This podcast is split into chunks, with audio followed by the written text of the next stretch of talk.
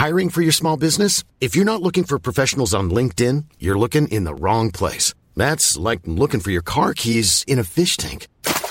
LinkedIn helps you hire professionals you can't find anywhere else, even those who aren't actively searching for a new job but might be open to the perfect role. In a given month, over 70% of LinkedIn users don't even visit other leading job sites. So start looking in the right place. With LinkedIn, you can hire professionals like a professional. Post your free job on linkedin.com slash people today.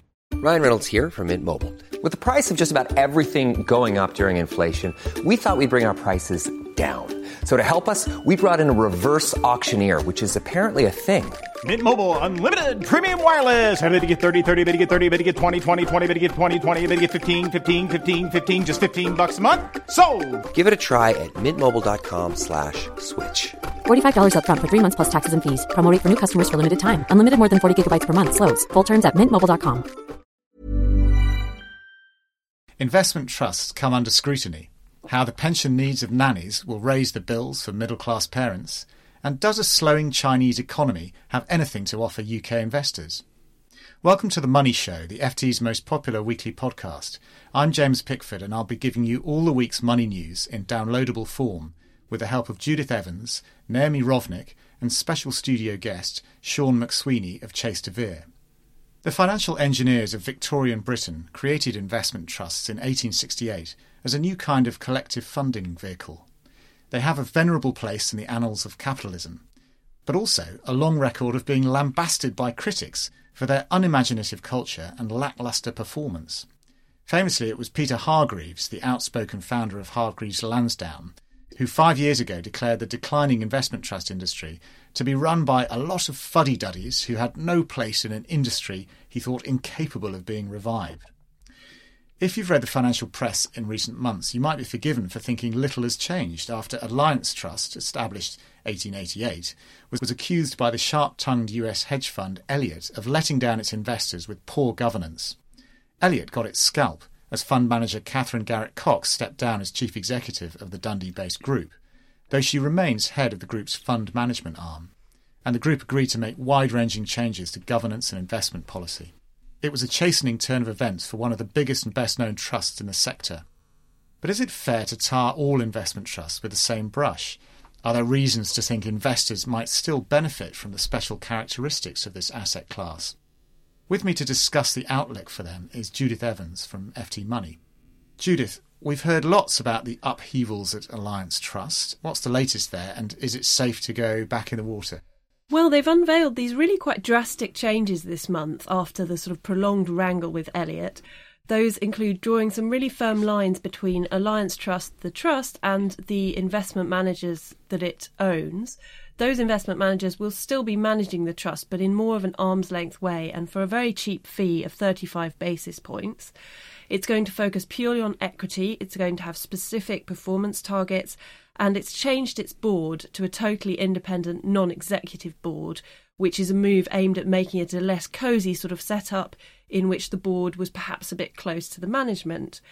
So, what analysts are telling me is that this is all good, as is a decision to be more active in buying back shares to try and reduce the discount to net asset value. And for that reason, a wealth manager, James Morton at Rathbones, said you could do worse than buy Alliance Trust now because there is a fair likelihood that the discount will narrow and that the nature of this trust will change, hopefully, in a way that will improve performance. So, if Alliance Trust is looking a little bit better run, are there others that remain potentially labelled as dinosaurs? There are, I think it's fair to say. One trust in the private equity field, Electra, is under attack from Sherborne, another activist investor. But that's a more difficult battle in a sense. I think some of the onlookers have said, well, actually, it doesn't need such drastic changes. Um, Sherborne are ploughing on nevertheless. They've got another general meeting with votes on some of their proposals on November the 5th, so that's one to watch. Another issue that quite a few people have raised that I've spoken to is trusts that are just a bit too small. It depends on the nature of the trust, but they've said that for a mainstream trust, if you're under £100 million, or particularly if you're under £50 million, you need to ask, is this really viable? And there are also potential issues with liquidity, the ease of getting in and out of the trust. Then there are some others. There's one, for example, the British Empire Securities and General Trust, another quite old trust, as you can tell from the name.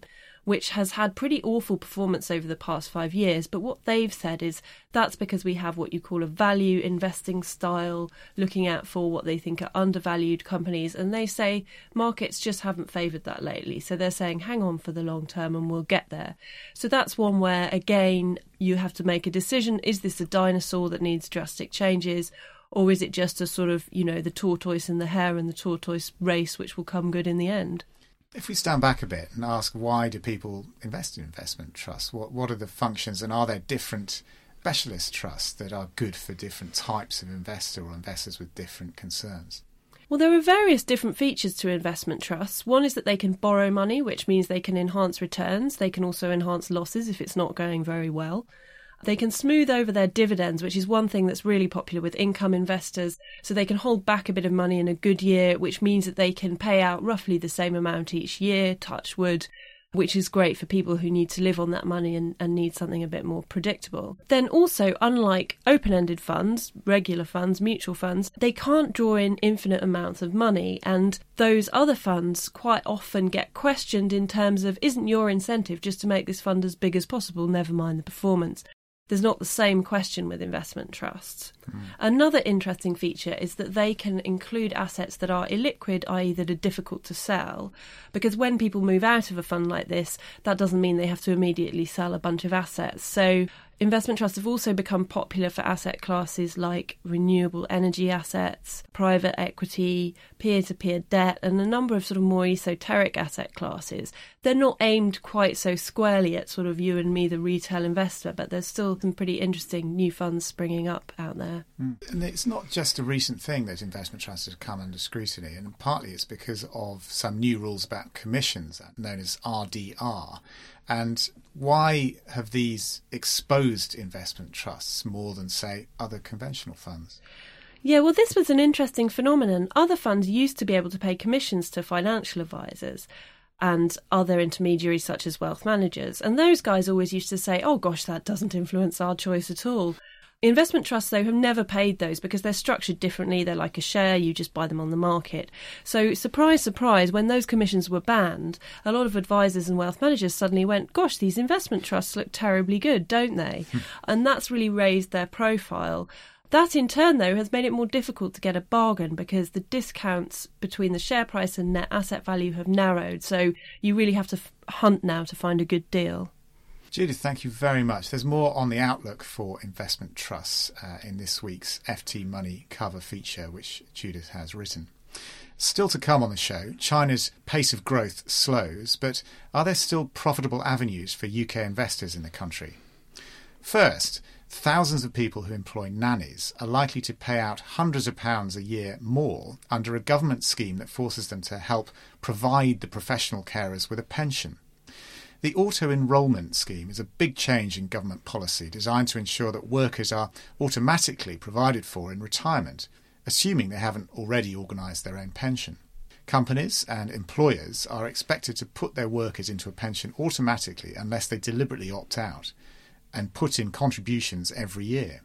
The measures are designed to address a decline in pension provision, as we're not only all living longer, but company schemes are less generous than they were in the past, and we're drastically undersaving for retirement. Big companies have already adopted auto enrolment, but this year is when smaller companies and individual employers need to start taking the changes on board. And it doesn't just affect nannies, but potentially cleaners and gardeners um, if you pay them more than a certain sum every year. So, are parents likely to suck it up, or will it be widely ignored, or worse, simply provide a boost to the cash in hand economy? Sean McSweeney, a pensions expert with advisors Chase de Vere, joins me. Sean, thank you very much for coming in.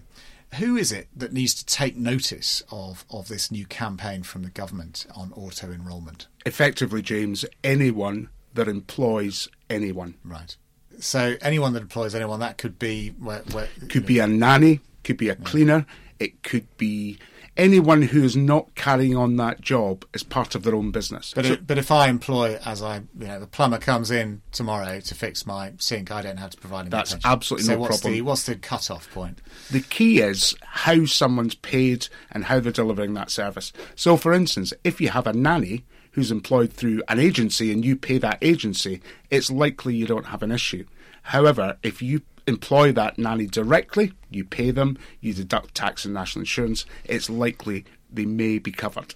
Mm. And is there a particular limit of salary where you have to worry about this? The limit's absolutely set by the government each year. It's currently £10,000 per annum, but one area that people don't understand, that's not an annual figure. It's a proportionate figure each time you pay them. So if you pay your money monthly, then it's the proportion of £10,000 in that month that's the trigger point for auto-enrolling them.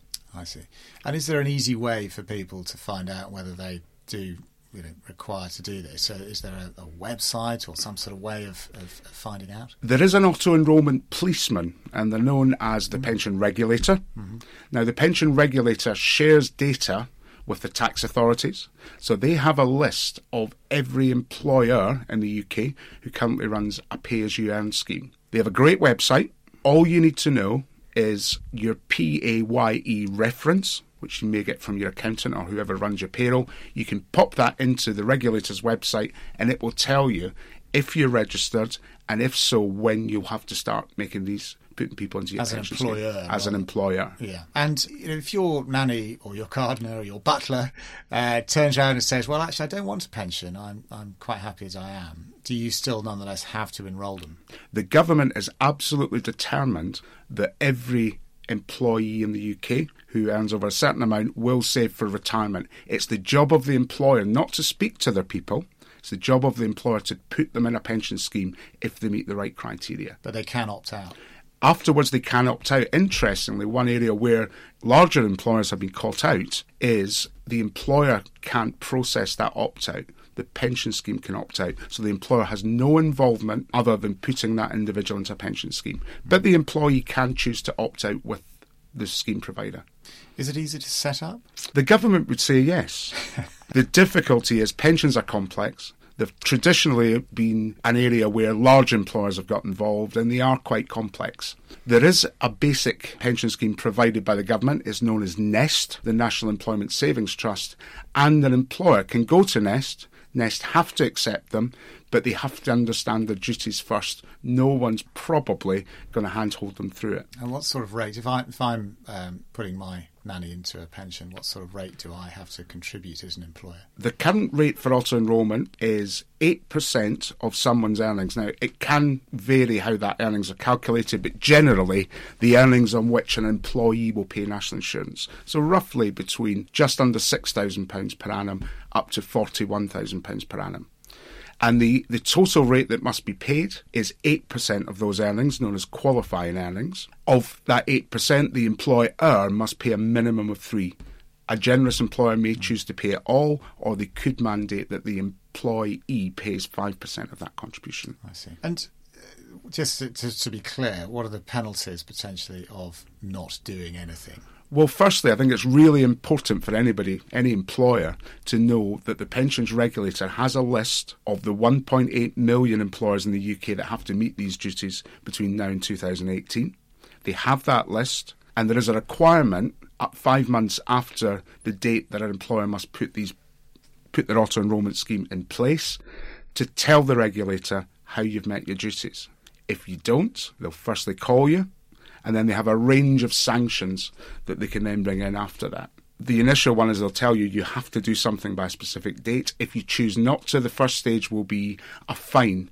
Now, that currently sits at £400 as a fixed fine, very similar to the £100 fine for not doing your tax return, and it's very difficult to get that back.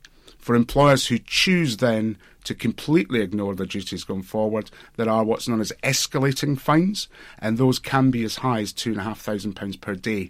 So it's important for employers not to fall into that trap. Plan early and make sure they do what they have to do. Do you think this? Uh, obviously, no one wants a fine, but do you think, therefore, that it might well push people into the grey economy, the, the, the cash in hand economy, uh, so they can get out of all this altogether? Well, that's a possibility, but there are some pretty strong. There is some pretty strong legislation designed to cope with that. It's got the very difficult term of, of something called prohibitive recruitment. But what that means is that an employer who encourages or speaks about opting out the pension scheme or, or chooses not to put it in place, it can actually be a criminal sanction. The maximum sanction for that is up to two years imprisonment. Thank you very much indeed, Sean. Uh, there's more on, in this weekend's FT Money on what to do about the auto enrolment issue, as well as news on a government climb down on Britain's non-doms and how celebrity chef Richard Corrigan manages his money. Um, you can read online at ft.com slash money or on tablets using the new FT web app. Follow at FT Money on Twitter to be alerted to breaking news and the latest from our columnists. The engine of the global economy over the past decade is showing signs of stuttering. China this week reported GDP figures of 6.9% in the three months to September, following a tumultuous summer on its stock markets. For a Western economy, 6.9% sounds fantastic, but for the Asian giant, it was the worst quarterly GDP performance since the financial crisis. UK investors in the funds industry have found lots of ways of tapping into the Chinese growth story in recent years. The question is, should they now think better of it? Well, there may be many reasons for sticking with China. The figures also show its services sector remains strong as Chinese people get a taste for things that would previously have been considered unaffordable luxuries like tourism, good retail, and cinema. Evidence suggests that China's consumers' appetite for spending is undiminished. But is there a way for UK investors to target this sort of activity and strip out the heavy industrial businesses and infrastructure that have driven much growth up to now? Naomi Rovnick has been looking at the China services sector for FT Money. Naomi, services look like a bright spot. Is there any way we in the UK can invest in it? As always with China, extremely hard place to invest. Not only because standards of corporate governance and accounting are very weak, but also because it's very hard to identify individual companies that have the kind of track record of profitability that we as, you know, perhaps private investors would look for. I mean, it's one thing to invest in an AIM company in the UK when you can maybe even visit their offices if you want to. Perhaps small company mm-hmm. CEOs in the UK would be really happy to host a few private investors for the day. It's a long way to China and you don't speak the language. And we have had many cases of Chinese companies that listed their shares overseas, in fact, not having the assets that were on their balance sheet because it was very hard for people to check. Yeah, it seems like a sensible health warning. But if it's hard to, uh, to invest directly, is, is there a possible way in by investing in proxies or things that track Chinese consumer spending indirectly? I, as somebody who, who lived in and around China for eight years, definitely prefer proxies. I mean, the Chinese consumer story is a very good one. Um, Chinese have traditionally been savers, but as the government tries to rebalance the economy away from their own investing in infrastructure to domestic spending, you know, a bit more, more like our economy or the US economy, people are being told it's okay to spend a Friday afternoon or a Saturday afternoon going out and having fun, enjoy some leisure time. And of course, people are getting a bit richer. And actually, the labour market, as economists would say, it's quite tight. You know, there's not a lot of what they would call spare capacity. There's more than one job for every one applicant in China. So all these things are very good. How do we take advantage of that? Is the next question, of course. I was um, with two Chinese friends having coffee last week, and they were moaning about the fact that whenever they come to London, their relatives ask them to get them toilet seats. Toilet seats, for some reason, is something that the Chinese love to buy abroad. Nappies, vitamins, anything that isn't made at home, because Chinese made goods have a lot of trust and quality issues, even with yeah. their own consumers. So, what fund managers are looking for are countries and companies that are benefiting from Chinese spending, a lot of which could be happening overseas. There's one Japanese company I talk about in my article, Kao Corporation, that um, that makes nappies, and the Chinese simply love their brand of nappies. So that stock is on about 32 times earnings. So you probably should have got in a while back, but um, that's an example of a proxy. Okay. And if I wanted to uh, keep my money in a managed fund, are there any in the UK that, that might uh, get involved in this sort of activity? There are a few. I mean, I generally would caution away from China only funds because the sentiment of investors towards China is still quite poor. I mean, most people will think about the lowest growth since um, mm. since 2009. And the manager of a China fund is stuck in Chinese companies whether he likes it or not. Some are great, most are quite untested. So one sensible thing could be to look for Asia focused funds that are focused on acting some of the spending of the Chinese consumer. So, one stock that a lot of managers like is Taiwan Semiconductor. This is an Apple supplier. They make smartphones. Taiwan's near to China. The um, the language is the same, but it's crucially not mainland China. And TSMC is powering the smartphone boom in China because of its mm. chips. So, any fund that owns shares that you think are exposed to China but aren't um, perhaps Chinese. And with a fund manager, you've got that added comfort of the fact that they've met the management, they've been to the factories, they've done the due diligence that you, as a private investor, don't have to do. On the contrary, exchange traded funds where uh, it's much more mechanistic. Are they involved? Uh, can can they act as a, a proxy almost for this sort of activity? I had a look and I didn't discover very many. There's one New York Stock Exchange listed one, CHIQ is the ticker. Um, it's called the China Consumer ETF. That tracks a basket of stocks that benefit from the China consumer directly or indirectly. That's one option. You'd have to talk to your broker. I think there should be more. What are the risks of all this um, if I if I put too much of my money into into this sort of thing? Well, I think China, as with any emerging market, should be in the high risk portion of yes. your portfolio. Again, it's it's a market that you don't really know about yourself unless you've lived in China or you currently live in China.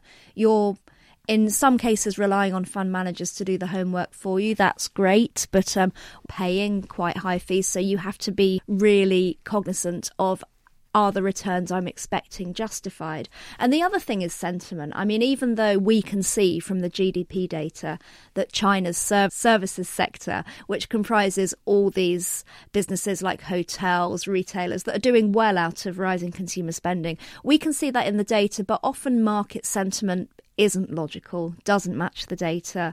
Um, the sentiment towards China right now is is pretty bad. Um, so even though logically the services sector is doing well, you need to wait for Mr. Market to start agreeing with you, and it's very hard as a private investor to time that kind of thing. Thank you very much, Naomi. Um, you can read the full story on China's services uh, in this weekend's FT Money. If you liked the FT Money Show, check out the weekly podcast by our colleagues in the FT banking team. You can find it at ft.com slash podcasts every Tuesday. The Money Show will be back next week, but for now, it's goodbye from me, Judith, Naomi, and Sean McSweeney of Chase de Vere. Goodbye. Normally, being a little extra can be a bit much, but when it comes to healthcare, it pays to be extra and United Healthcare makes it easy with Health Protector Guard fixed indemnity insurance plans. Underwritten by Golden Rule Insurance Company, they supplement your primary plan, helping you manage out of pocket costs without the usual requirements and restrictions like deductibles and enrollment periods. So when it comes to covering your medical bills, you can feel good about being a little extra. Visit uh1.com to find the Health Protector Guard plan for you. Even on a budget, quality is non negotiable. That's why Quince is the place to score high-end essentials at 50 to 80% less than similar brands. Get your hands on buttery soft cashmere sweaters from just 60 bucks, Italian leather jackets, and so much more. And the best part about Quince, they exclusively partner with factories committed to safe, ethical, and responsible manufacturing. Elevate your style without the elevated price tag with Quince. Go to quince.com slash upgrade for free shipping and 365-day returns.